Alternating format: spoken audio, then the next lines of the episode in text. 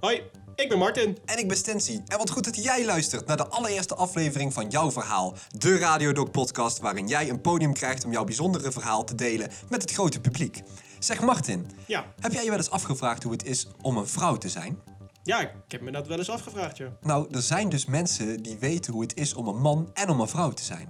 Serieus? Ja, en met een van die mensen hebben wij gesproken. Jesse. Jesse is geboren als vrouw, maar gaat nu door het leven als een man. Oké, interessant. En dat brengt natuurlijk een hoop vragen met zich mee. Ja, dat kan ik me wel voorstellen, ja. Bijvoorbeeld, hoe kom je er nou achter dat je dit wil? En hoe breng je dit nieuws bij je vrienden, familie of zelfs je partner? Ja, en hoe werkt zo'n transitie eigenlijk in praktijk? En wat doet het met je koppie? En wat doet het met je fysiek? Ja, dus ik vraag me echt af, hoe is het om transgender te zijn?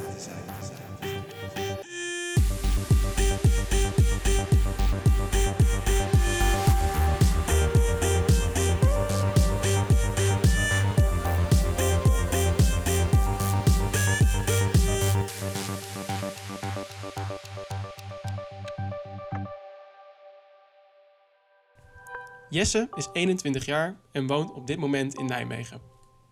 Hij komt oorspronkelijk uit Nuenen, een dorpje bij Eindhoven. Het toenmalige 14-jarige meisje voelde zich niet op de gemak in haar eigen lichaam. En dus ging ze op onderzoek uit. Voor het eerst begint ze te twijfelen of ze misschien in het verkeerde lichaam is geboren. Dit lijkt het begin van een lang en soms zwaar proces. Jesse, hallo. We zijn bij jou thuis in Nuenen. Fijn dat we mochten komen, ten eerste. Ja, tuurlijk. We gaan praten over jouw verhaal, over jouw transitie die je hebt doorgemaakt. Want ja, je bent geboren als meisje, als vrouw. En, ja. Je hebt de transitie doorgemaakt tot man.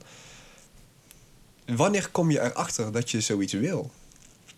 Wanneer ben je er zelf achter gekomen? Het is een beetje een geleidelijk proces geweest eigenlijk. Eigenlijk... ben ik er niet. Ik wist dat niet van kinds af aan, zoals sommige mensen dat wel hebben. Eigenlijk ben ik vanaf dat jaar of 12, toen kwam ik in de puberteit en dat vond ik absoluut verschrikkelijk. Maar ik wist niet zo goed waarom ik dat verschrikkelijk vond. En gaandeweg ben ik dat steeds meer gaan ontdekken. Ik dacht eerst van, maar misschien... Ja, eerst alles om seksualiteit aan het ontdekken, dus...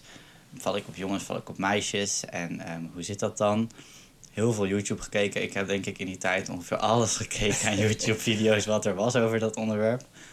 En daarna ben ik via die YouTube-video's eigenlijk bij YouTube-video's over gender en over genderidentiteit terechtgekomen. En toen was er op een gegeven moment een moment dat ik dacht, ja, maar is dit misschien niet wat er met mij aan de hand is? Oké. En dat ben ik steeds meer gaan ontdekken. En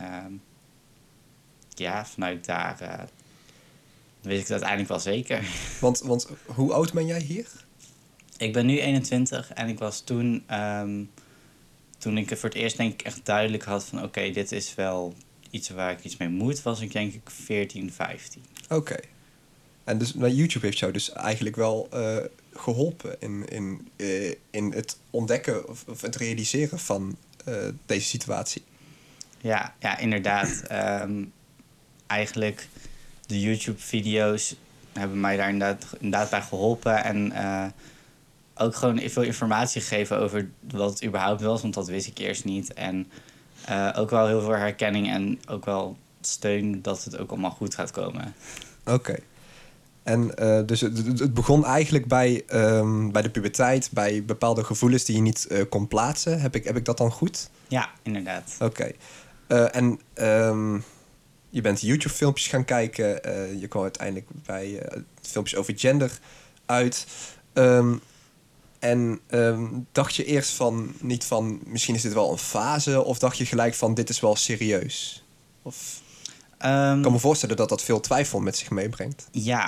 Ja, inderdaad. Was ook wel veel twijfel. Maar ik weet niet, het begon wel steeds meer te kloppen. En op een gegeven moment was ik er denk ik zelf al wel heel erg achter. En was ik zelf eigenlijk vrij zeker hoe het in elkaar stak. Maar wou ik dat nog niet herkennen of zo? Op een gegeven moment ben je er zelf uit. Of denk je eruit te zijn dat je weet wat je wil. Mm-hmm. Waar begin je? Wat ga je doen? Nou, het startpunt was eigenlijk naar de huisarts. Die kan je doorverwijzen naar een gespecialiseerd team, genderteam. En ze gaven mij de keuze van of je gaat naar Amsterdam of je gaat naar Groningen. Want dat waren op dat moment de enige twee genderteams in Nederland. Dus was de keuze al vrij snel gemaakt als Amsterdam. En toen moest ik een half jaar wachten voordat ik daar op intake kon komen. En dan heb je eerst gesprek met psycholoog. En als je heel zeker bent, kan dat sneller gaan. Maar bij mij duurde het best wel eventjes. Voordat je dan door kan naar de volgende stap. En dat is voor de meeste mensen is dat hormoontherapie. Dus dan krijg je hormonen van het andere geslacht. En bij jongeren die nog echt in de puberteit zijn of nog voor de puberteit, dan beginnen ze met puberteitsremmers. Maar dat was bij mij niet meer van toepassing. Want tegen de tijd dat ik daar was ik 17 jaar. Ja. Toen was ik gewoon verdwijnd door de puberteit heen, lichamelijk gezien. Mm-hmm. Dus, maar je gaat dan praten met een psycholoog. En is dat meer om te kijken van, wil je dit echt? Of wat doe je dan? Waar heb je het dan over? Ze willen eigenlijk inderdaad kijken van, wil je dit echt? En ze gaan uitsluiten dat het niet iets anders is. Dus het voorbeeld wat ze mij toen gaven was van, ja, weet je, als jij zegt, als jij als man jouw vrouw voelt en jij zegt daarnaast dat je ook Napoleon bent, dan is er wel meer aan de hand dan alleen maar alleen maar dat je niet lekker in je genderidentiteit voelt en in je lichaam voelt. Dus dat willen ze uitsluiten. En ze willen inderdaad dat je zeker weet dat het juiste voor jou is. Ja. Heb je er zelf ooit over getwijfeld van, zou het misschien iets anders zijn? In het begin wel, maar op een gegeven moment niet echt meer. Nee. Ja. Oké. En zou je ons willen meenemen in het proces? Zeg maar, je gaat dus naar een psycholoog en dan ga je beginnen met hormonen. Ja. En wat dan? Je begint eigenlijk, dus inderdaad de psycholoog, die heb je een aantal gesprekken mee en op een gegeven moment geeft je dan groen licht. Dan mag je aan hormonen beginnen.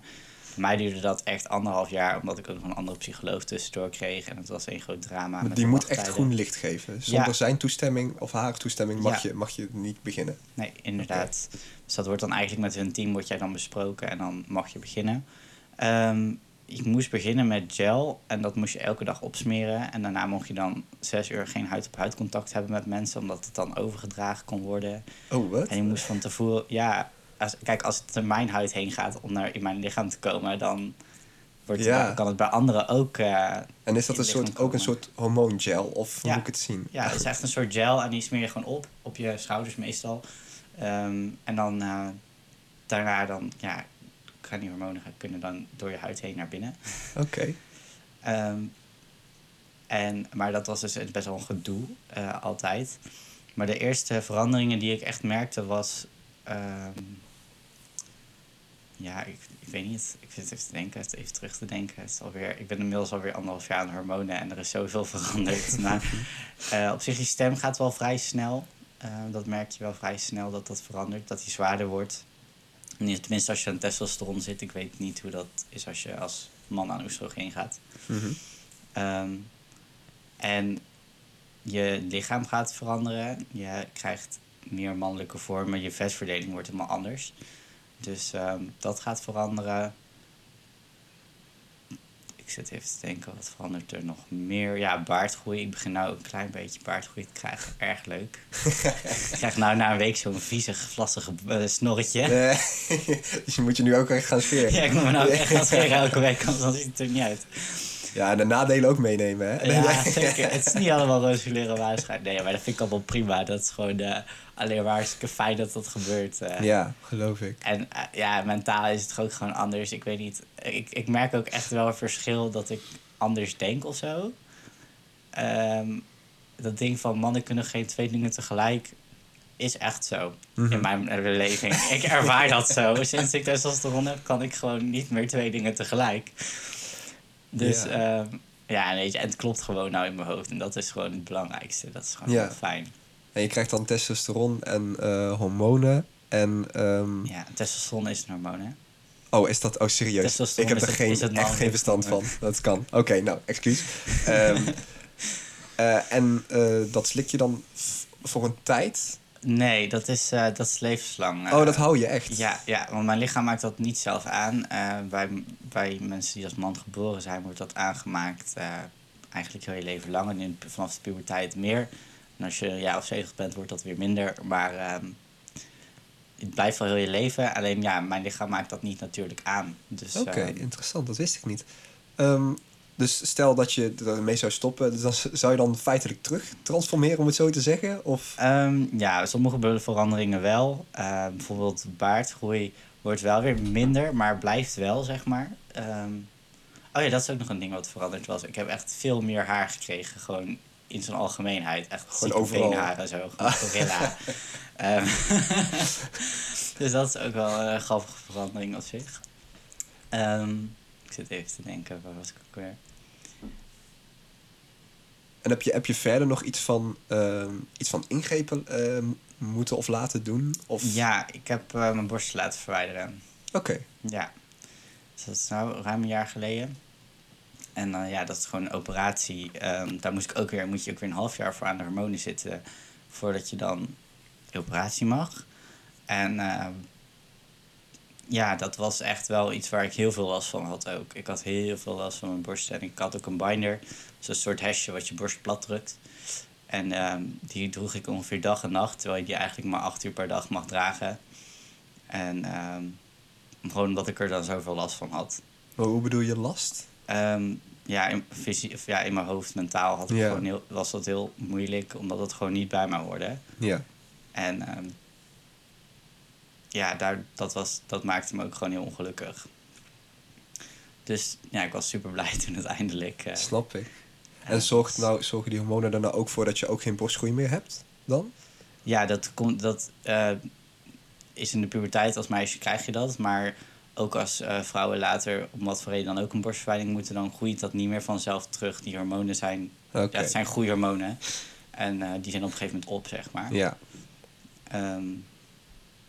En dat is misschien ook wel leuk om te weten, want je zei dan neem je hormonen, maar dat is dus een injectie, 1 keer in de 3 maanden voor mij. Ik moet 1 keer in de 3 maanden dan een... Dus het is geen pilletje wat je slikt of zo? Nee, de testosteron niet. Oestrogeen volgens mij wel. Oestrogeen is het vrouwelijke geslachtshormoon. En bij testosteron is het dus een injectie. En moet je die zelf inbrengen of moet je dat bij het ziekenhuis laten doen? Of? Dat doet de huisarts voor mij. Oké. Ja. Want je hebt, als ik het zo hoor, geen geslachtsoperatie gehad, denk ik, of wel? Nee, ik heb verder behalve mijn borstverwijdering heb ik geen operaties gehad. En maar wat was dan het moment dat je ook echt jezelf als man beschouwde, als in je doet die transitie omdat je in het lichaam wil komen waar je thuis hoort. Ja. Wanneer had je het idee dat dat gelukt was? Eigenlijk na mijn borstoperatie was dat wel echt... Toen was het voor mij ook wel klaar. Vanaf toen voelde mijn transitie ook klaar. Vanaf toen was het compleet voor jou? Ja, toen was het lichaam gezien inderdaad helemaal compleet. En het gevoel dat je niet lekker prettig voelt in je lichaam heet dysforie. En dat heb ik ook niet meer. Okay. Dat heb ik ook bijna niet meer. Dus dat is gewoon super, super fijn. Zou je nog ooit een geslachtsoperatie willen doen? Ik zou misschien ooit mijn baarmoeder willen laten verwijderen. Maar dat heeft meer andere medische redenen dan dat ik daar last van heb. Oké. Oké, interessant. Maar ja, je bent... wanneer is dan bijvoorbeeld het moment dat je voor het eerst een mannen-wc binnenloopt? Wanneer is dat? Wanneer was het? Wanneer ben je daar klaar voor? Ja, wanneer ben je klaar voor? Ik weet niet. Het verschilt ook heel erg per situatie. In een publieke ruimte kan dat of moeilijker of makkelijker zijn. Ik weet dat ik dat op een gegeven moment op school wel ging doen, maar dan alleen in de C-vleugel met een toilet helemaal achterin waar nooit iemand kwam in de pauze. Ja, dat ik dat daar dan wel naar de heren toilet ging, maar in de A-vleugel waar het altijd keidruk was weer niet, zeg maar. Het gaat een beetje geleidelijk, denk ik dan. Ja, het gaat een beetje geleidelijk. En eigenlijk ook een van de eerste realisaties dat ik echt wel zoiets had van... oh, maar ik vind het ook heel fijn om met meneer aangesproken te worden... en om als man gezien te worden, was op Londenreis.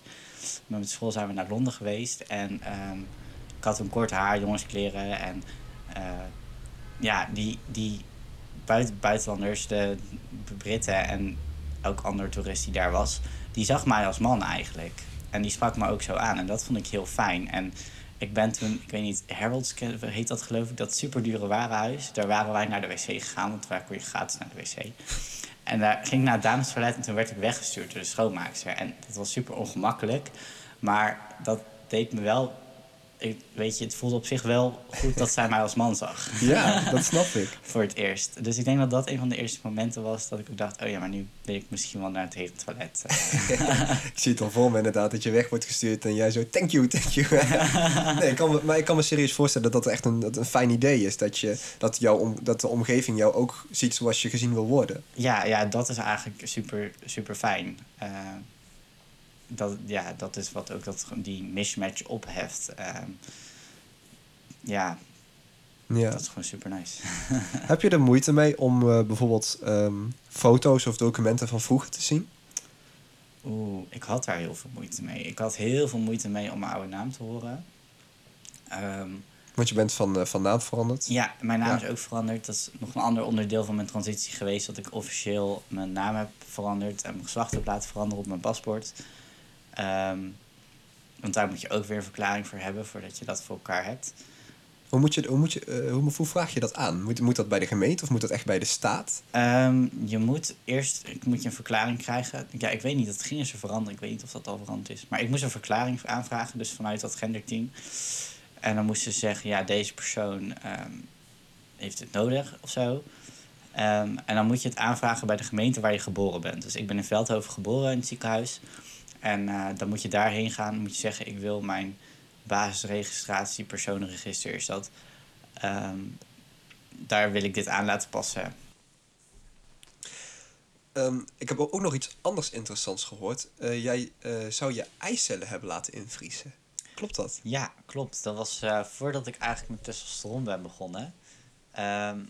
Vroegen ze aan mij, ik was toen 17, wil je later kinderen? Want ze weten dat niet zeker, maar testosteron kan een negatieve invloed hebben op je eicelproductie en op jouw geslachtsorganen. Dus ik als 17-jarige moest bedenken of ik kinderen wou en ik had daar een aantal opties voor. En toen heb ik besloten om eicellen in te laten vriezen, want ik vind kinderen heel erg leuk. Ik studeer ook pedagogiek, dus ja... Ik wil zelf later ook wel graag kinderen als dat zou lukken. Dus ik wou in ieder geval die optie hebben om eigen kinderen te krijgen. Dus dat heb ik gedaan. En dat is best wel een heftig traject. Want eigenlijk is dat een IVF-traject. Waarbij ze dan... nou ja, dus wel eicellen afnemen doen ze bij IVF ook. Maar bij IVF bevruchten ze het dan en plaatsen ze terug... zodat je een kindje kunt krijgen. Maar dat was bij mij natuurlijk niet het geval. Want ik was 17, geen relatie... Dus het was niet echt gewenst om dan een kind te krijgen. Ja. Maar wel dus inderdaad eicellen ingevroren. En daarvoor moest ik eerst dus allemaal prikken zetten bij mezelf. En elke dag op controle of elke 2 dagen in Amsterdam. En toen moesten ze dat aanprikken. En dat doen ze dan door je baarmoederwand heen. Dus dat was best wel pijnlijk. Ja. Ja. En die liggen nu ergens in een vriezer, denk ik. Ja, die liggen nu in een hele koude vriezer ergens in Amsterdam of zo. Ik weet het niet. En hoe werkt dat dan straks als je echt een kind wil? Pakt men dat aan? Nou, er zijn verschillende opties. De vraag is natuurlijk of ik hem zelf wil dragen, het kind. Dan moet ik stoppen met testosteron. Want dat onderdrukt eigenlijk je vrouwelijke hormonen. En dan moet ik dus eerst weer mijn eigen hormonen op gang brengen. En dan kan ik kan gewoon natuurlijk zwanger worden. Als het allemaal weer gewoon normaal werkt. Of ik kan ervoor kiezen om dat een van die eicellen te laten bevruchten door een zaadcel. En dan is het eigenlijk het tweede gedeelte van dat IVF-traject. Dan wordt het bevrucht, gaat een beetje groeien, plaatsen ze het terug. En dan ben je zwanger. Of niet. Hopelijk wel. Oké. Dus, wat interessant. Ja, gaaf. Ja. Dus, maar ook wel heftig dat je dat op je 17e al moet bedenken of je dat wil of niet. Ja, dat is echt iets waar je totaal niet bij nadenkt. De 17-jarige denkt daar niet bij na. En wow. Het was ook wel... Ja, ik zit dan in zo'n kliniek met allemaal vrouwen die geen kinderen kunnen krijgen. Dus ik voelde me daar ook echt heel erg niet op mijn plek als 17-jarige. Ja, en zeker op een gegeven moment maakte ik dan ook een fout door me als mevrouw op te roepen. En toen moest ik ook dus daarheen. Dat was echt heel cringy. Ja. Ja, en ze moeten dan allemaal inwendige echo's maken en zo. Dus dat is echt gewoon dat was heel naar. Het was gewoon niet zo top. Jesse heeft één broer genaamd Geert. Geert is 20 jaar. Geert en Jesse zijn heel close en maken volgens eigen zeggen nooit ruzie. We praten met hem over hoe hij deze transitie van Jesse heeft meegemaakt.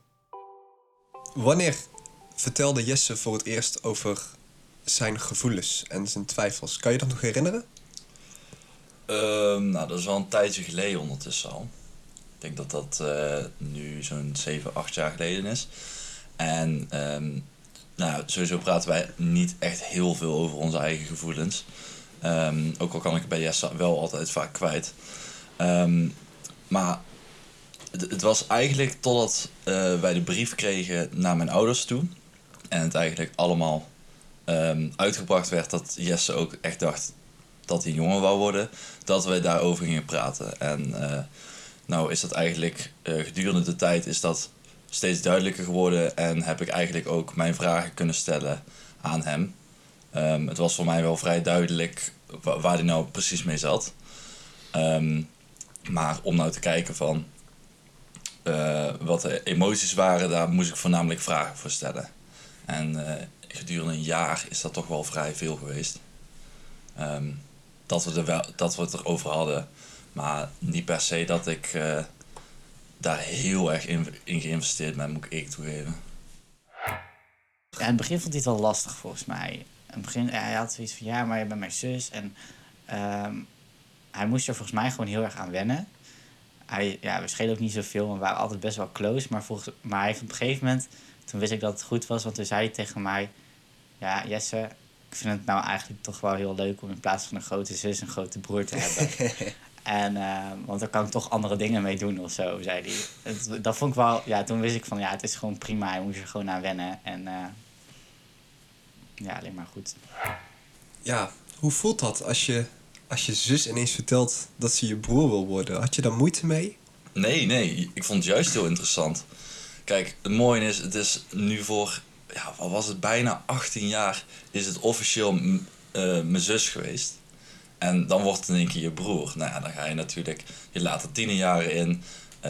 Dan komen er wat meer dingen bij kijken, als op jezelf wonen en vriendinnetjes. En ik heb wel het gevoel dat het leuk is eigenlijk om nou in één keer toch een heel ander persoon voor je te staan. En ik heb altijd wel het gevoel gehad dat Jesse redelijk afgeremd was. Om gewoon zijn emoties te tonen. En om zichzelf te uiten naar andere mensen. Die was altijd een beetje in een bepaalde schulp. En gelukkig is dat eruit. En nu voelt hij zich veel meer op zijn gemak. En daar hou ik ook heel erg van. Want dan kunnen we veel, veel beter en veel leuker dingen doen. Heeft het wel eens voor... moeilijkheden of ongemakkelijkheden gezorgd? Ik denk vooral aan de familie. Ik denk niet per se met mij. Het is dat mijn opa en oma vooral, die hebben er heel veel moeite mee nog om dan in een tijdje in ieder geval om Jesse te zeggen. Trouwens, toen ik de naam hoorde, toen heb ik het echt meteen overgenomen. Ik heb sindsdien volgens mij nooit meer de oude naam gezegd. Ik weet trouwens niet of dat Jesse het fijn vindt of dat ik de oude naam zeg, maar... Nee, Jesse heeft aangegeven liever niet de naam te noemen. Precies. Maar we hebben het wel over de naamsverandering gehad, inderdaad. Oh, oké. Ja, nou, daar ga ik dan niet al te veel op in. Maar het is vooral hij zei heel lastig. En daar heb ik ook nog wel heel veel moeite mee. Papa en mama ook, dat weet ik. Maar dat is ook gewoon iets dat zit al... Ja, dat zat 17 jaar, 18 jaar zit dat in je systeem. En dat heb je altijd gezegd. En je hebt altijd als je... Nou, niet altijd, maar vaak als je naar iemand kijkt, dan zet je daar meteen een plaatje bij van nee, het is hij of het is zij. En als dat in één keer verandert en het zit niet in je taal, dan is dat heel anders. Ook al is er maar 1 letter. Ben je blij met hoe Geert is omgegaan met jou, met de situatie? Of zijn er dingen waarvan je denkt van ja, dat wrong soms nog wat? Of dat zorgt er nog soms voor moeilijkheden? Nou, hij vindt het wel makkelijker ook naar anderen toe om bijvoorbeeld mijn oude naam te noemen. En dat vond ik in het begin wel veel moeilijker. Dat hij dat gewoon deed, terwijl ik dat eigenlijk niet per se wou. Dus ook mensen die ik totaal niet kende, die dat dan wel wisten. Terwijl mijn beste vrienden die ik pas had leren kennen, het niet wisten, zeg maar. Dat vond ik wel lastig, maar over het algemeen niet, nee. Ja, want je hebt inderdaad ook aangegeven dat je gewoon...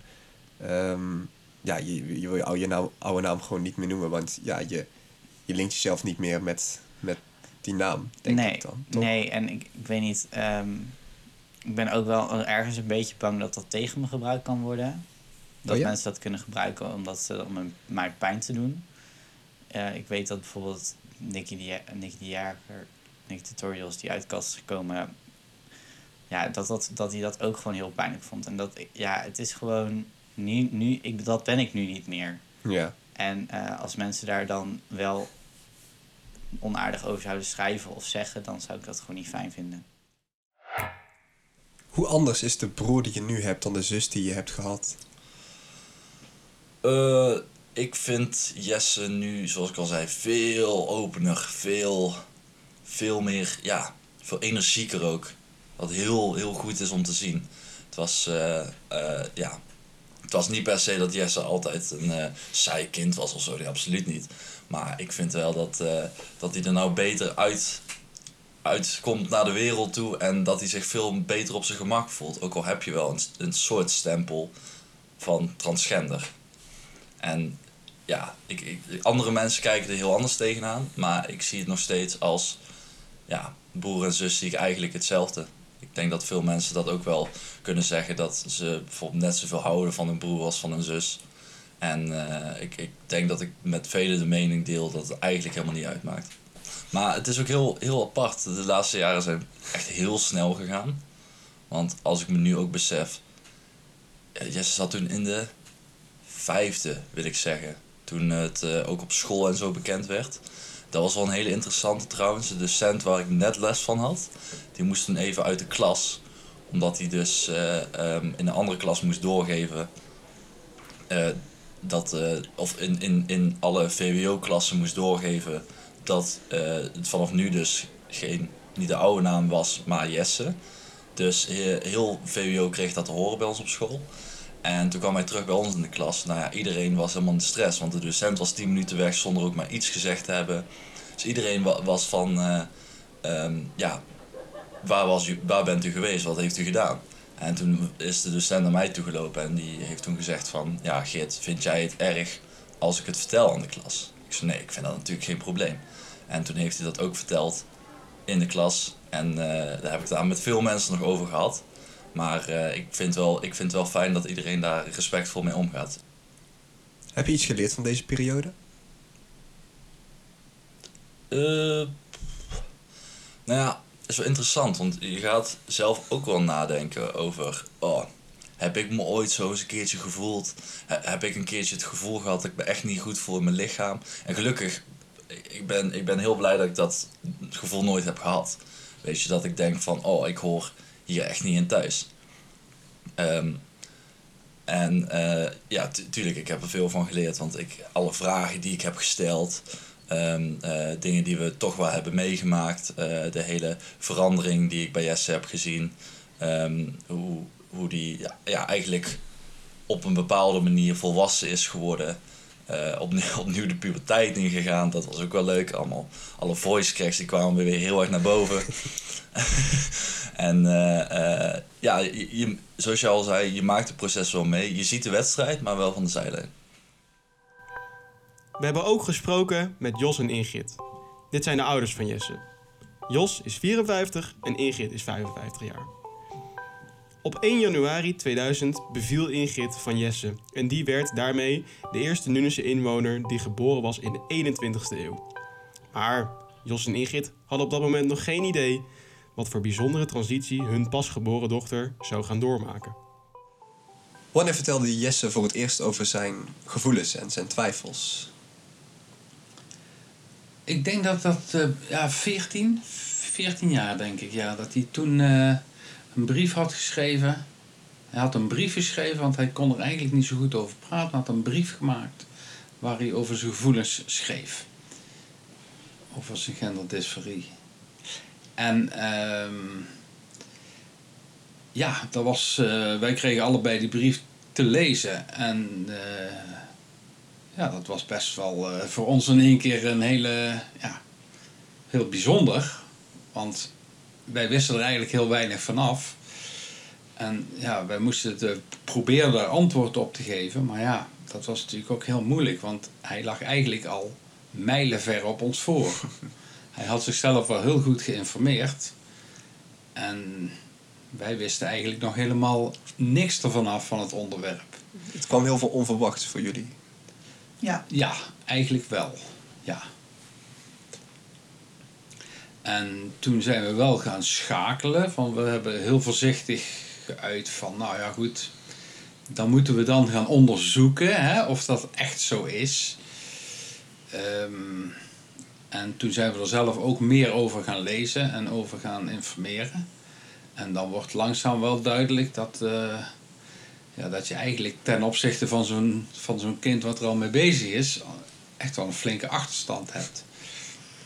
En dat je ook sommige dingen, woorden hebt gebruikt die achteraf niet zo handig waren. Alleen wisten wij dat niet. Heb je daar misschien een voorbeeld van? Van dat je dacht dat was niet zo slim? Ja, op een gegeven moment zei ik, maakt niet uit hè, of je een jongen of een meisje bent. Jij blijft altijd mijn meisje. Dat was een benaming die ik heel vaak gebruikte.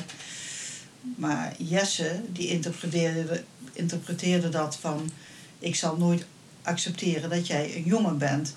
En dat heeft hem heel veel pijn gedaan. Maar dat was iets wat ik absoluut niet bedoelde.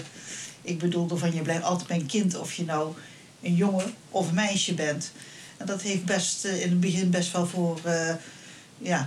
voor problemen gezorgd. Ja, je hebt als ouder niet in de gaten wat woorden voor die mensen betekenen. Dus dat is echt heel belangrijk. En Jesse heeft toen een boek van Alex Birdie. Dat is een Engels boek en dat heb ik ook gelezen. En toen kwam ik er eigenlijk pas achter van... hoe belangrijk sommige dingen zijn voor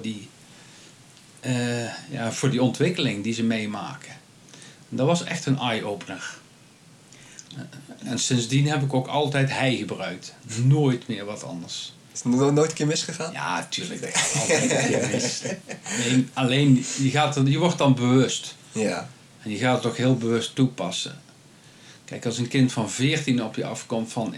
ik heb iets, of misschien wel jonger... dan ga je toch denken van... oké, puberteit. We zullen eerst eens eventjes kijken wat het nou precies allemaal inhoudt. En of het wel zo is. Want mama zei dan, ja, maar je blijft altijd mijn prulleke. En dat was gewoon bedoeld van, je blijft altijd mijn kind. En, maar ik vatte dat op als je blijft altijd mijn meisje... en ik kan je nooit anders zien. Yeah. Terwijl, zo heeft zij dat nooit bedoeld. Maar als je dat zo, toen kon ik dat nog niet zien. En dat is deels denk ik gewoon een stukje ervaring... deels ook een stukje gewoon dat het toen in de puberteit zat. En dat überhaupt lastig is...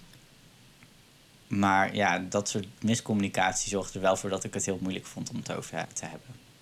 Ja. Want wat was eigenlijk hun eerste reactie? Weet je dat nog? Nee, dat weet ik niet meer. Ik weet niet, dat is ook allemaal dus al best wel lang geleden. Ja. Ik weet niet, in eerste instantie was het zo van, misschien is het gewoon een fase of zo. Ik denk dat was wel een van mijn eerste reacties. Heb je het idee dat je ouders er veel moeite mee hebben gehad?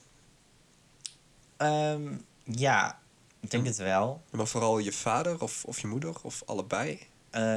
Ik denk allebei wel. Maar ik denk dat mijn vader het sneller heeft geaccepteerd of zo. Mijn moeder minder. Had er denk ik meer moeite mee.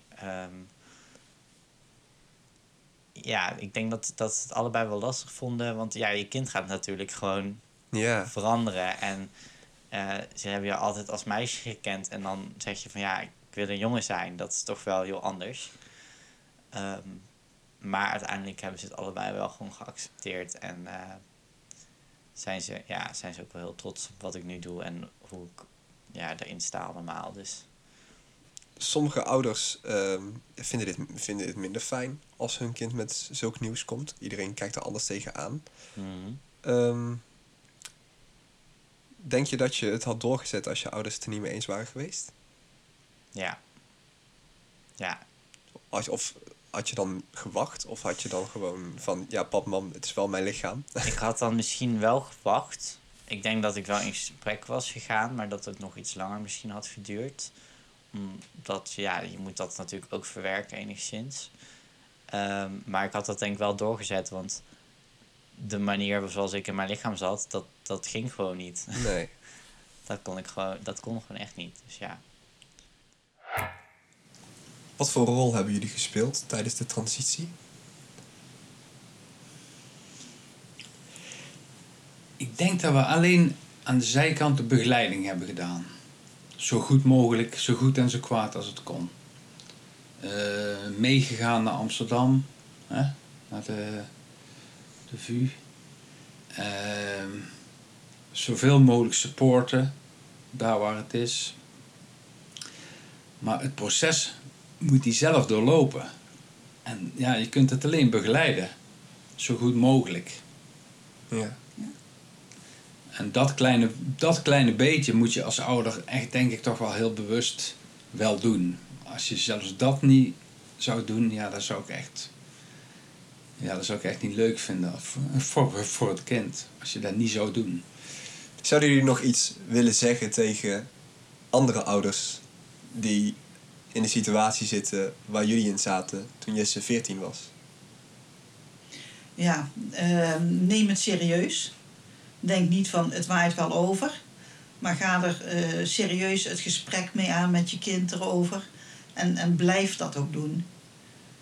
Probeer tot je kind door te blijven dringen en andersom ook dat je begrijpt wat bij hun speelt. En ga er veel over lezen en kijken en bijeenkomsten en ja, je hebt ten opzichte van je kind een achterstand. Als je begint. Echt. Nee, het blijft natuurlijk een gevoelskwestie. Je wordt geboren in het verkeerde lichaam. En als je er alleen al over nadenkt... Ik heb het niet.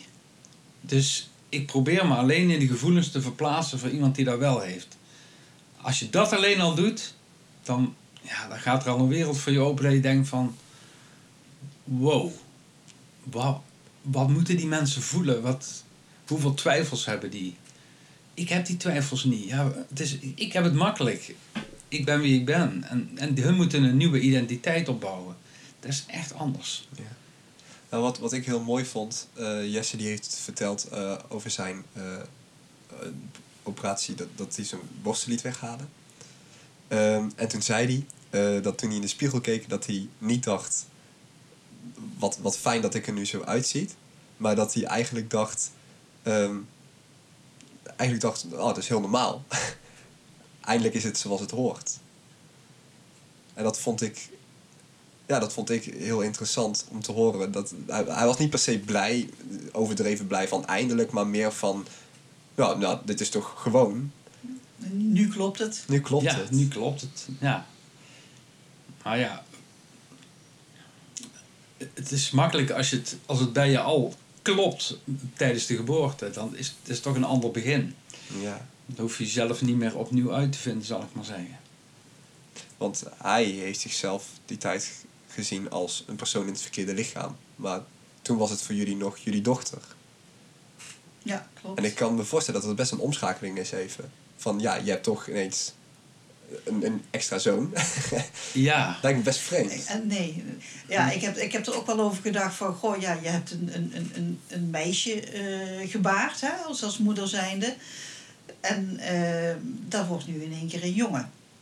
Hoe vind je dat? En eigenlijk is het antwoord heel simpel. Het maakt me niet uit. Het gaat erom dat mijn kind gelukkig is zoals hij is. En of dat nou een meisje is of een jongen die in het verkeerde lichaam is geboren, dat boeit me niet. Ja. Nee. Als hij maar gelukkig is. Ik heb hem altijd mijn bouwmaatje genoemd. Hij heeft altijd mij geholpen met bouwen en met van alles. Dus hij was altijd mijn bouwmaatje en zo noemde ik hem ook. Vanaf dat hij 8 was of zo. Ja. Minder nog. Hij was altijd met mij aan het bouwen. Ja. Dus hij was mijn bouwmaatje. Dus nee, er is niks veranderd. Hoe anders is de zoon die jullie nu hebben dan de dochter die jullie hadden?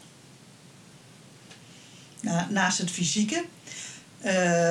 Qua karakter is hij niet veranderd. Het was een lieve meid en dit is een schat van een jongen. Maar vooral nu het laatste jaar vind ik dat hij ook heel erg gegroeid is als persoon. Dus nu is de transitie zo ver rond zoals hij zelf wil. En je merkt dat ook de vreugde er bij hem is. En dat hij er heel erg blij mee is. En dat is iets wat mij heel erg deugd doet. Ja, Hij is geweldig. Jesse zijn twijfels begonnen op de middelbare school. In deze periode had Jesse al een lange tijd een relatie met Joost. Joost is even oud als Jesse en heeft in deze periode niks in de gaten gehad. Tot het moment kwam dat Jesse besloot erover te praten. Hoe vertel je nou je vriendje dat je hierover nadenkt? Lijkt me heel lastig. Ja, ik weet niet. Het was geloof ik een keer een avond of een middag was ik bij hem. En ik was het allemaal uit aan het stellen, want ik vond het kei eng. Ja. En om te vertellen. En op een gegeven moment, volgens mij hadden we er al 5 minuten. En toen heb ik het eruit gegooid gewoon. Van, ja, ik voel me geen meisje, ik wil jongen zijn. En ik denk niet dat hij dat allemaal helemaal begreep. Ik denk dat het een beetje veel was. En ik begreep het zelf denk ik ook nog niet helemaal. En ik was zelf ook nog helemaal niet zo zeker. Maar ik zei toen volgens mij ook van ja, ik voel me geen meisje. Maar niet per se van ik wil een jongen zijn. Maar ik voel me geen meisje en daar moet ik wat mee. Maar dat kwam wel een beetje rauw op zijn dak. Ja, die had hij volgens mij niet aan te komen. Dat vond hij lastig. Ja, dat vond hij wel lastig. En zeker ook, ja, ik vond het super moeilijk om daarover te praten toen. Dus ja, het was ook gewoon lastig een gesprek voeren. Hè? Snap ik, maar zeker als het ook, zoals ik hoor, onverwachts komt. Dat je het niet eerder echt over hebt gehad dan. Of nee. Is dat wel het geval? Nee, dat was toen niet het geval. Het was echt ook, ja, dus een van de eerste mensen die ik het vertelde. En hij voelde zich volgens mij ook wel, ja, mijn ouders trouwens ook wel een beetje buitenspel gezet of zo. Omdat ik het eerst mijn andere vrienden heb verteld. Ja. En dat kwam eigenlijk omdat ik dan zoiets had van, ja, maar als de mensen die dan het belangrijkst voor mij zijn. Of ja, ik ging het eerst soort van uitproberen hoe dat was om te vertellen bij mensen die iets minder belangrijk voor mij waren. Want die afwijzing, als daar afwijzing van zou komen, zou het minder erg zijn dan die van mijn ouders of die van mijn vriendje. Dus daarom heb ik het eerst aan mijn vrienden verteld. En die reageerden heel positief. Nou ja, heb je een mooi vangnet. Mocht het bij je ouders verkeerd gaan, zeg maar. Dus voor mij zat er een hele logische redenering achter. Maar zij vonden zich daardoor wel een beetje buitenspel gezet. Ja. Heb je daar spijt van? Of zou je het de volgende keer net zo aanpakken? Ik zou het net zo aanpakken. Omdat het voor mij een soort gevoel van veiligheid gaf. Om het eerst aan mijn vrienden te vertellen. Dus ik zou dat hetzelfde doen, denk ik. We hebben Joost gevraagd of hij met ons wilde praten over hoe hij deze periode beleefd heeft. En hij nodigde ons uit in zijn studentenkamer in Maastricht. Hoe reageerde jij daarop? Hoe ga je om met zo'n boodschap? Dat was veel praten in het begin. Eerst nam ik veel in me op. Van oké, proberen te leren, proberen te begrijpen. En daarna kwam eigenlijk ook een hele hoop emotie erbij. Dus ja. Dan ben ik gewoon heel veel, ja, eigenlijk mijn interne beleving gaan opschrijven. Van oké, dit is hoe ik me erover voel en dit is hoe ik, dit is eigenlijk mijn hele gedachtes. En dan ben ik daar de volgende dag nog een keertje overheen gegaan. Oké, tweede ingeving, hoe voel ik me er nu onder? En dan nog een derde keer. En toen ik op een gegeven moment mijn gevoelens op papier had gezet, dan weer terugkoppelen naar Jesse en dit is hoe ik me voel. En dit zijn de vragen die ik heb en dit zijn de... Oké, dus je hebt het echt van je afgeschreven. Echt gewoon echt op papier gezet van dit voel ik en... Ja, ik had een manier nodig om het voor mezelf een beetje op te breken en te verwerken. Ja. Hoe voel ik me? Dat je voelt van alles en je kunt er geen naam aan geven. Maar als je gewoon jezelf vraagt van oké, wat is het eerste? Ik denk aan Jesse en wat is het eerste wat in me opkomt? Nou, dat schrijf je op. Gebaseerd op wat je opschrijft, wat is dan het vervolg wat erin opkomt? Nou, dan kom je weer op. En zo ben ik eigenlijk heel constructief voorkomen dat ik in cirkeltjes ben gaan lopen. Oké, dit is hoe ik over mijn gevoelens zit en dit is hoe ik me over mijn gevoelens voel en hoe ik me over gedachten voel en hoe ik over mijn gevoelens denk. Nou, dan krijg ik op een gegeven moment een heel web aan dit leidt tot dat en leidt tot dat en dat heeft daar twijfel en daar voel ik me zo over. En, en op die manier was het, kon ik met mezelf goed communiceren en dat ook met Jesse communiceren. Hoe lang na deze eerste boodschap van Jesse zijn jullie uit elkaar gegaan? Ik denk dat het 10 maanden of een jaar of zo. Dat is nog best lang. Dat was nog best lang, ja. Ik weet het niet meer precies, maar best lang. Want jij had nog wel het idee... was dit de hoofdreden dat jullie uit elkaar zijn gegaan? Of was het een samenloop van ditjes en datjes? In hoeverre speelde deze situatie echt een rol? Deze situatie oefende gewoon een bepaalde druk uit op de relatie. Ook omdat het voor een groot gedeelte nog niet bespreekbaar was. Het was nog niet de hele wereld in. Dus ja, op het moment dat ik vragen had of twijfels had of ik met mijn gevoel zat, dan moest ik dat met Jesse delen. En ik kon dat niet zo makkelijk met mijn ouders delen of met een mentor of met wie dan ook. Dus dat veroorzaakte wat druk. En uiteindelijk hadden we een periode waarin we gewoon wat minder contact hadden. Jesse veel in de weekenden aan het sporten was en weg was. En ja, dan kon ik met die... dan kon ik het niet delen, kon ik het niet kwijt. Daar liepen wat dingen mis.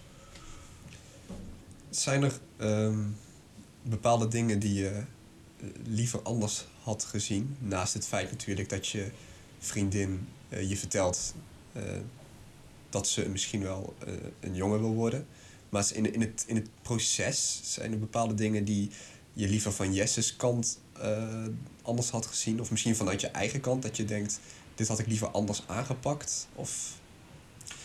Het uitgangspunt is natuurlijk dat je moet doen wat goed bij je past. Ik zou niet willen dat Jesse met die gevoelens van wat is mijn gender en hoe voel ik me erin, dat moet je niet wegstoppen. Dat moet toch op de een of andere manier uit. Wat ik graag had gehad is... als een verandering is dat een stuk opener en bespreekbaarder was vanaf het begin. Het ging heel erg in fases, waar eerst een paar vrienden het wisten, toen wist ik het op een gegeven moment en toen was het een hele grote drempel voor Jesse om het met de ouders te vertellen. Mm-hmm. En er zat ook wat familie op school, dus zat ook liever niet dat het aan leerkracht of mentors verteld werd. En ik denk dat gewoon redelijk onnodige druk veroorzaakte. Maakt het gewoon heel gecompliceerd dat je eigenlijk in een bubbel probeert dingen te begrijpen die best emotioneel gevoelig zijn. Ja, maar je hebt er dus niet met heel veel mensen destijds over kunnen praten. Nee. Vond je dat lastig? Ja, zeker achteraf heb ik door hoe lastig ik dat vond. Het werd ook op een gegeven moment lastig doordat mijn moeder zag dat ik Tot ik me niet zo lekker voelde, tot dingen tot ik met huiswerk maken en zo. Mijn moeder merkte dat er iets met mij aan de hand was. En die is mij toen gewoon gaan ondervragen. Ik kwam er op een gegeven moment achter dat er een transitieproces bij Jesse plaatsvond. Dan wist mijn moeder het, maar mijn moeder mocht het nog niet weten. Want Jesse's ouders wisten het nog niet. Maar mijn moeder is een vrij onderzoekend persoon en nieuwsgierig persoon. Dus mijn moeder had allemaal vragen, maar die vraag die stelde ze aan mij. En dan zat ik zo van, ik weet ook niet hoe dat werkt of het hele lange termijn plaatje. Ik weet het ook niet, dus dat zorgde ervoor dat ik een beetje in verwarring zat en eigenlijk moest wachten totdat ik Jesse een keertje goed kon spreken om die vragen te kunnen stellen, om het bespreekbaar te hebben gemaakt. Jesse had het idee dat jij je buitenspel gezet voelde destijds. In hoeverre was dat het geval? Nou, ik weet niet of buitenspel gezet worden precies het juiste woord is. Dat is voor mij niet het meest duidelijke woord. Maar hoe ik me voelde was... Jesse... Ik voelde me wel een beetje klem gezet. In de zin dat ik... doordat Jesse... Jesse vertelt mij dit, maar ik kon er geen kant mee op. Ik kon het niet met mensen delen. Het was een geheim. Dus op die manier... Ik kon er ook niet voor zorgen dat het geen geheim meer werd. Ik kon er ook niet op pushen van oké, het is maar even tijdelijk, duurt een week. Het was, ik moest wachten totdat Jesse zich op het gegeven moment klaar voelde om het met haar ouders te delen, om het met op het gegeven moment de school te delen, voordat ik dat zou mogen doen. Dus op die manier had ik er niet heel veel invloed op dat proces. Dus dat was, zou je inderdaad kunnen noemen als een beetje van de zijlijn buitenspel kijken. Ja. Naar iets wat mij wel raakt. Ben je blij hoe het is gegaan met Joost? Hoe het is afgelopen? Of had je het liever achteraf gezien anders gedaan? Ik had hem sneller de waardering willen geven. Dat voor hem ook heel lastig is geweest. Ik denk dat ik dat heel lang niet zo in heb gezien. En ik... achteraf zien denk ik, dat was wel mooier geweest als ik die waardering ook sneller had kunnen zien. Ik kan nu veel beter de perspectieven van de mensen om me heen zien dan dat ik dat kon toen ik er middenin stond. En dat had ik wel graag gedaan achteraf gezien. Ja, het is een leerproces. We hebben daarin allebei niet optimaal gereageerd, omdat we gewoon... Het is een eerste relatie die je meemaakt. Je moet een beetje leren hoe je als een team functioneert daarin. Dus ik begrijp het dat achteraf, nu we allemaal een paar jaar ouder zijn, je kunt zeggen van daar had ik dingen beter in kunnen doen. Dat klinkt heel begrijpelijk. Inmiddels heeft Jesse al ruim een jaar een relatie met Tim. Tim is 20 jaar oud en we praten met hem bij Jesse thuis. Hoe heb je Jesse leren kennen? Ik heb Jesse leren kennen tijdens de introductie van mijn eerste opleiding. En het was de Alpo, is vooral een vrouwenopleiding. Dus ze hebben een aparte commissie voor de mannen. En we hadden een mannenavond in de introweek. En toen hadden we allemaal onze beker omhoog en een juichen allemaal... Hey! En ik hoor één iemand, hey! En een aantal biertjes verder. Toen heb ik gewoon aan hem gevraagd van, wat is er allemaal met jouw stem? Ben jij trans? Waarop hij redelijk aangeschoten zegt, ja. En dat was de eerste keer. En dat was gewoon hartstikke leuk. En sindsdien eigenlijk goede vrienden. Gaat 2 jaar verder. En we hebben een leuke pokeravond. En hij komt later binnen, want hij zat toen niet meer bij die vereniging. En toen heb ik heel dronken toegegeven aan iemand anders toe dat ik iemand heel leuk vond. Een jongen. Hij stond daar langs. Had meteen door over wie het ging. En op de brug, terwijl ik mijn kots aan het binnenhouden ben, zegt hij... je had het over mij. Ik zei van, ja, maar kunnen we het daar even morgen over hebben alsjeblieft? En nou, ik ben die nacht bij hem wezen slapen. En dat was heel gezellig. Dus op zich kwam dat wel goed. En de dag daarna hadden we het erover. En toen hebben we gewoon gezegd, nou dan gaan we het gewoon. Dan is het vanaf nu gewoon een ding. Oh, wauw. Dus ja, dat is eigenlijk heel snel gegaan. En er zit ook heel veel tijd tussen. Maar ja, dat was gewoon vrienden. Ja, af en toe gezellig. Af en toe gewoon leuk. En ja, voor de rest. Dus jij wist eigenlijk in het begin al van Jesse's een transitie. Ja. Je kwam er zelf mee. Je vroeg gewoon van, ben je trans? Ja, dat klopt inderdaad. Ik had daarvoor ook niet zo heel veel met trans community meegemaakt of zo. Maar ja, zo'n stem, hij had toen nog geen testosteron. Ja, hij droeg zijn binder toen nog. Dus op zich, je zag het niet. Je kon het alleen horen. En op de ene manier viel niemand anders het op. Ja, en ik heb het toevallig gevraagd. En ik ben er toevallig toen achtergekomen als het ware. Ja, het was gewoon toeval eigenlijk. Wat leuk. Jesse heeft aangegeven dat hij het nogal moeilijk vindt om het te hebben over zijn naamsverandering. Over wat zijn eerdere naam was. We hebben ook afgesproken dat we die niet gaan noemen. Mm-hmm. Heeft hij het daar wel met jou over gehad? Niet zozeer dat... Ja, ik weet dat hij het moeilijk vindt. Dat weet ik. Maar ik denk dat voor... iedere transitionerend persoon een oude naam toch wel moeilijk kan zijn. Ik heb er nooit echt naar gevraagd of iets dergelijks. Ja, behalve in die onwetende fase van... ja, had je die voor een andere naam dan? Maar meer eigenlijk ook niet. Ja, en ik ben er... Ik weet zijn oude naam, want ik ben er een keer achter gekomen... dat ik heel nieuwsgierig was en ik zag een oud pasje liggen. Maar voor de rest hebben we het er nooit echt... over gehad van... We hebben het wel een keer trouwens, dat is niet helemaal waar. We hebben het één keer gehad over... waarom hij zijn nieuwe naam heeft gekozen. En waarom het dan... Ja, in eerste instantie... was het dan Thomas. Maar dat lukte niet met zijn vader. Maar hoe bedoel je dat lukte niet met zijn vader? De vader van Jesse stottert. Oké. En dan is die T-klank is dan toch niet handig, zeg maar. Ja. Ik weet niet precies, dat moet je misschien beter aan hun vragen... maar toen is het dus eigenlijk Jesse geworden. En de exacte argumentatie weet ik niet meer. Maar we hebben het er wel over gehad. Van ja, wat zou jij... Hij heeft ook aan mij gevraagd. Als jij nou een andere naam zou kiezen, wat zou jij dan als naam kiezen?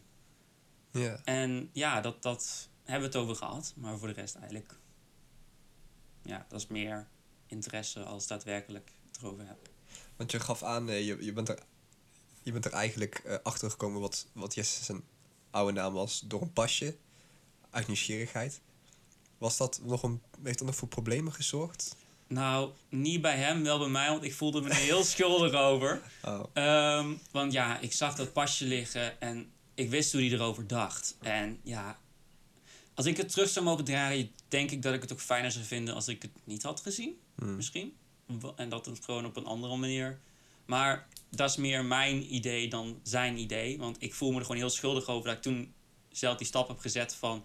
haha, ik ga nu het pasje... Zo was dat natuurlijk niet. Maar dat ik het pasje zag en ik zag de naam. En ik dacht, en toen ben ik ook naar hem toe gegaan meteen van... Yes, kunnen we het hier even over hebben? Want dit zit me nu al dwars. En anders kan ik vannacht ook niet slapen. Dus, en daar hebben we het toen over gehad. En hij zei van, nou fijn dat je het eerlijk hebt gezegd. En ja, toen was het eigenlijk alweer goed. Ja, wat goed dat jullie daar zo over praten. Jesse heeft het ook gehad over zijn eicellen die hij heeft laten invriezen. Heb jij een kinderwens? Ja. En heb jij zelf een voorkeur over hoe dat dan tot stand zou komen? Ik moet bekennen, hiervoor had ik wel echt dat ik eigen biologische kinderen... dat wilde ik heel graag. Alleen nu ik een relatie heb met Jesse... is dat wel... Ja, het is vooral Jesse's kan. Ja, het is vooral Jesse's hoe Jesse het wil. Want voor mij maakt het niet uit. Ik wil samen met Jesse gelukkig zijn en met de kinderwens. Ik weet dat hij ook een kinderwens heeft.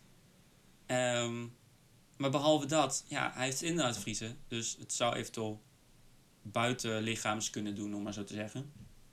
Ik weet dat hij ook nog zelf kan dragen. Want ja, hij zou dan moeten stoppen met hormonen spuiten. Maar voor de rest... niet echt iets verschillend of zo. Alsof dat een klein ding is trouwens. Maar goed. Maar ik weet ook, en dat hebben we het niet over gehad of zo, maar ik weet wat voor impact dat zal hebben op zijn dysforie. Dus als ik zou kiezen, dan zou ik het voor hem, als ik het voor hem zou moeten beslissen, dan zou ik het buiten lichaams willen. Want ik weet wat voor impact het op zijn mentale gesteldheid heeft. Maar dat is volledig zijn keus. Je had het eigenlijk gewoon over aan Jesse. Ja, eigenlijk wel. En ik denk dat het ook wel iets is, sowieso wat we samen kunnen overleggen. En Jesse en ik, wat je net ook al zei, wij kunnen gewoon goed praten. Dus ja, dan waarom zou dat ook over dit niet doen?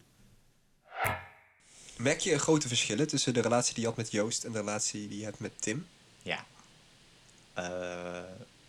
Maar dat is meer ook omdat je gewoon heel... Het is een heel andere fase in je leven. Joost was ik 15 toen ik met hem een relatie kreeg. Ja, dat is gewoon, zeg maar, je eerste liefde. Alles ontdekken. Dat is gewoon heel anders dan nu. Dat ik al een paar keer een relatie heb gehad. En ja. Dat je als 20-jarige of 19-jarige bij elkaar komt, is gewoon heel anders. Speelt het feit dat je nu van ander geslacht bent daar nog een rol in? Of maakt dat eigenlijk niet uit voor jou? Nee, het maakt niet heel veel uit. Het maakt wel heel veel uit dat ik heel veel zekerder in mijn lichaam ben. Ja. En veel comfortabeler. En dat is wel prettig, want ja, dan voel ik mezelf verzekerder en gewoon fijner in mijn lichaam. En dat maakt alles makkelijker, dus ook een relatie. En is het voor Tim een probleem dat jij bijvoorbeeld geen mannelijk geslachtsdeel hebt? Nee. Hij identificeert zich als bi, dus hij valt in principe op meisjes en op jongens. En hij vindt mij gewoon heel leuk. Dus. Wat is nou het allerleukste aan Tim? Tim is gewoon heel lief en heel erg grappig. En ja, hij is gewoon zo'n... Gewoon echt super, super lieve jongen. Dat is goed.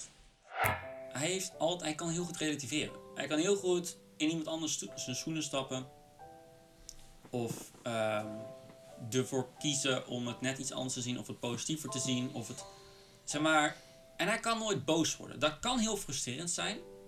Want we hebben wel eens echt... Ik dacht, want er is zeg maar één ding waar Jesse en ik heel erg over een meningsverschil hebben. En dat is of er een vaatwasser in huis moet zijn. Dat is echt een heel dom verhaal. Daar ga ik ook niet op in nu.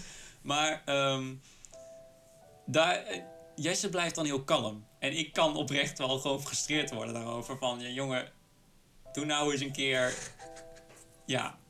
Je snapt denk ik al een beetje wat ik bedoel. Maar ik vind het ook heel mooi aan hem. Dat geeft ook een gevoel van veiligheid. Dat hij niet in een emotie kan zeggen van... ja, maar bekijk het dan maar, of iets dergelijks. Hij zal er altijd klaarstaan. Dat vind ik wel mooi. Word je nog vaak als vrouw aangesproken? Nooit. Behalve mensen die me van vroeger kennen en zich dan vergissen. Maar anders echt nooit.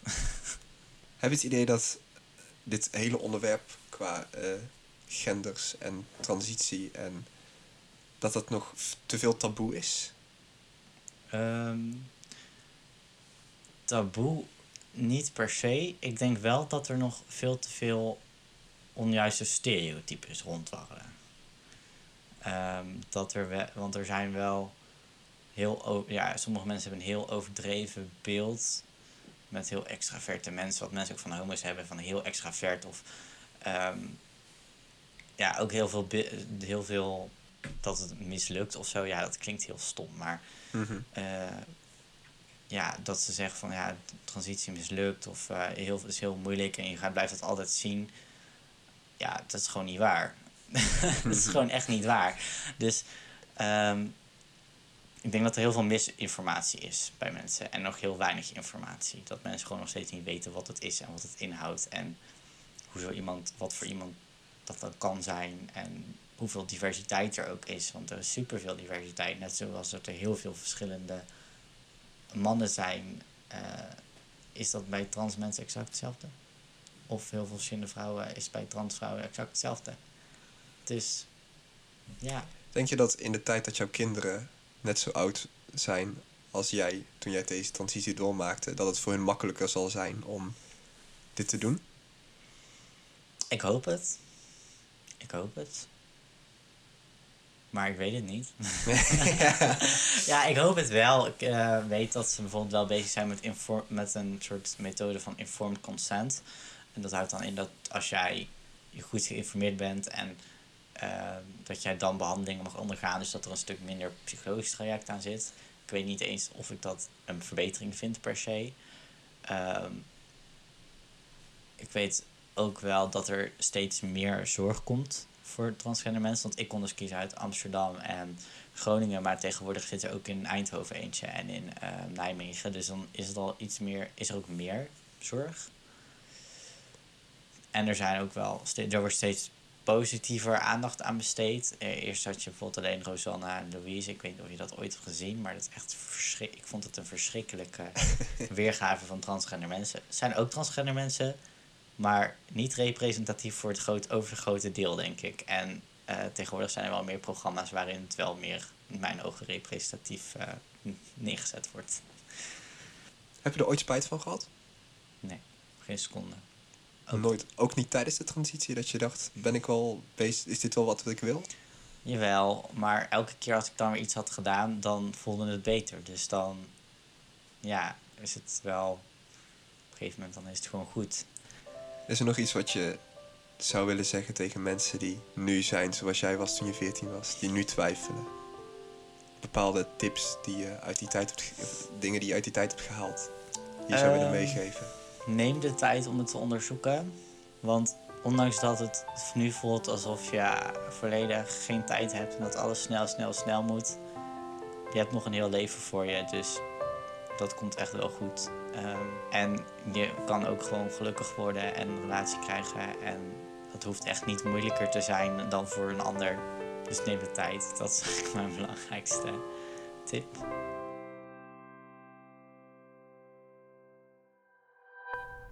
Goh, ik had niet verwacht dat er zoveel bij kon kijken. Echt hè? En echt super fijn om te horen dat Jesse nu goed in zijn vel zit. En het is helemaal fijn dat hij dit verhaal met ons wilde delen. Ja, inderdaad. En heb jij nou ook een verhaal wat je met ons wilt delen? Dat kan. Stuur dan een mailtje naar contact@jouwverhaalpodcast.nl. En hou ons natuurlijk ook in de gaten op Instagram @jouwverhaalpodcast. En dan zien we je daar. Ja, en de volgende aflevering... Die ja, zal daar gaan we nog eens lekker voor ze voorkouwen. Ik moest al poepen op dat stukje van die vaatwasser. En ik ga nu eindelijk ook... Ze houden ons Instagram er in de gaten. Ja, houdoe. Nee, is goed. Nou, doei!